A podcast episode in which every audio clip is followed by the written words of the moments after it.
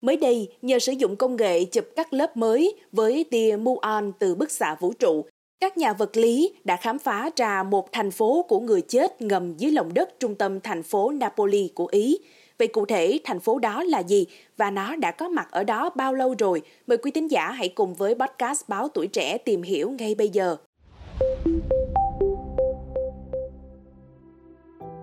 Thành phố của người chết hay còn được gọi là Necropolis trong tiếng Hy Lạp. Đây chính là một công trình kiến trúc cổ đại với quy mô khổng lồ, được xây dựng với mục đích làm lăng tẩm cho vua chúa và quý tộc.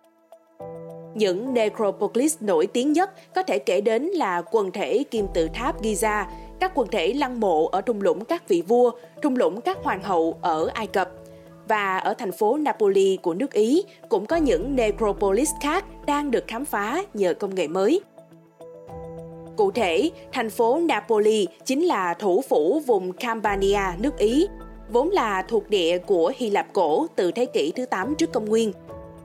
vào thế kỷ thứ 6 trước công nguyên, nó được mang tên là Neapolis với ý nghĩa Nea là mới và Polis là thành phố. Từ đây, thành phố này trở thành một đô thị sầm uất, đóng vai trò trung tâm văn hóa, chính trị và thương mại quan trọng trong xã hội Hy Lạp cổ và La Mã sau này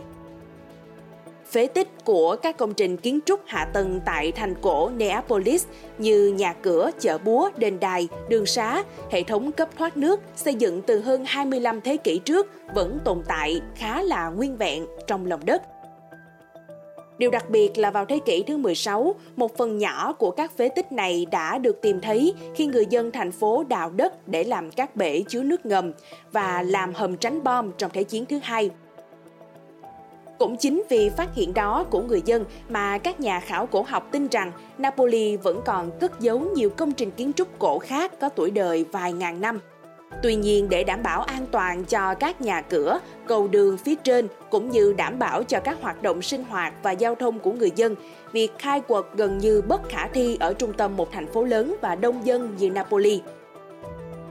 việc phát lộ hai hầm mộ cổ Ipoge de Togagi và Ipoge de Melodrani với những bức bích họa và phù điêu chạm trổ tinh xảo khiến các nhà khoa học tin rằng đây chỉ là một phần nhỏ trong quần thể khổng lồ lăng mộ và đền đài Hy Lạp cổ với niên đại từ thế kỷ thứ 5 đến thế kỷ thứ 3 trước công nguyên. Nhờ công nghệ chụp cắt lớp muography, các nhà khoa học của Viện Vật lý Hạt nhân Quốc gia Ý ENFN Tại Đại học Napoli Federico II và Đại học Nayoga, Nhật đã tìm ra cấu trúc nguyên bản cũng như thiết lập hình ảnh 3D của quần thể công trình này. Cụ thể, các tia vũ trụ là một dạng bức xạ năng lượng cao có nguồn gốc từ ngoài hệ mặt trời, chủ yếu được tạo bởi các proton và các hạt nhân nguyên tử di chuyển với vận tốc gần bằng tốc độ ánh sáng. Quá trình va chạm của các tia vũ trụ với bầu khí quyển của trái đất tạo ra những trận mưa hạt hạ nguyên tử, trong đó có muon, một loại hạt sơ cấp cùng gia đình và có tính chất tương tự như electron.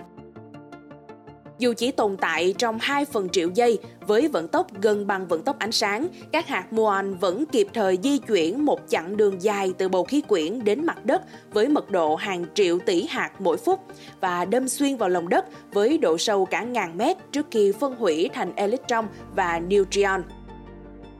Muon có khối lượng nặng hơn electron tới 200 lần, do đó không bị nhanh chóng hấp thụ vào các khối vật chất. Vì không mất nhiều năng lượng khi di chuyển, nên chúng có thể thâm nhập sâu hơn vào vật liệu so với tia X hoặc các dạng bức xạ khác. Muography hay Muon Scattering Tomography MST là công nghệ chụp các lớp để xác định cấu trúc của chủ thể nghiên cứu với cơ chế hoạt động tương tự như kỹ thuật chụp X-quang trong y khoa nhằm xác định những bất thường trong cơ quan nội tạng.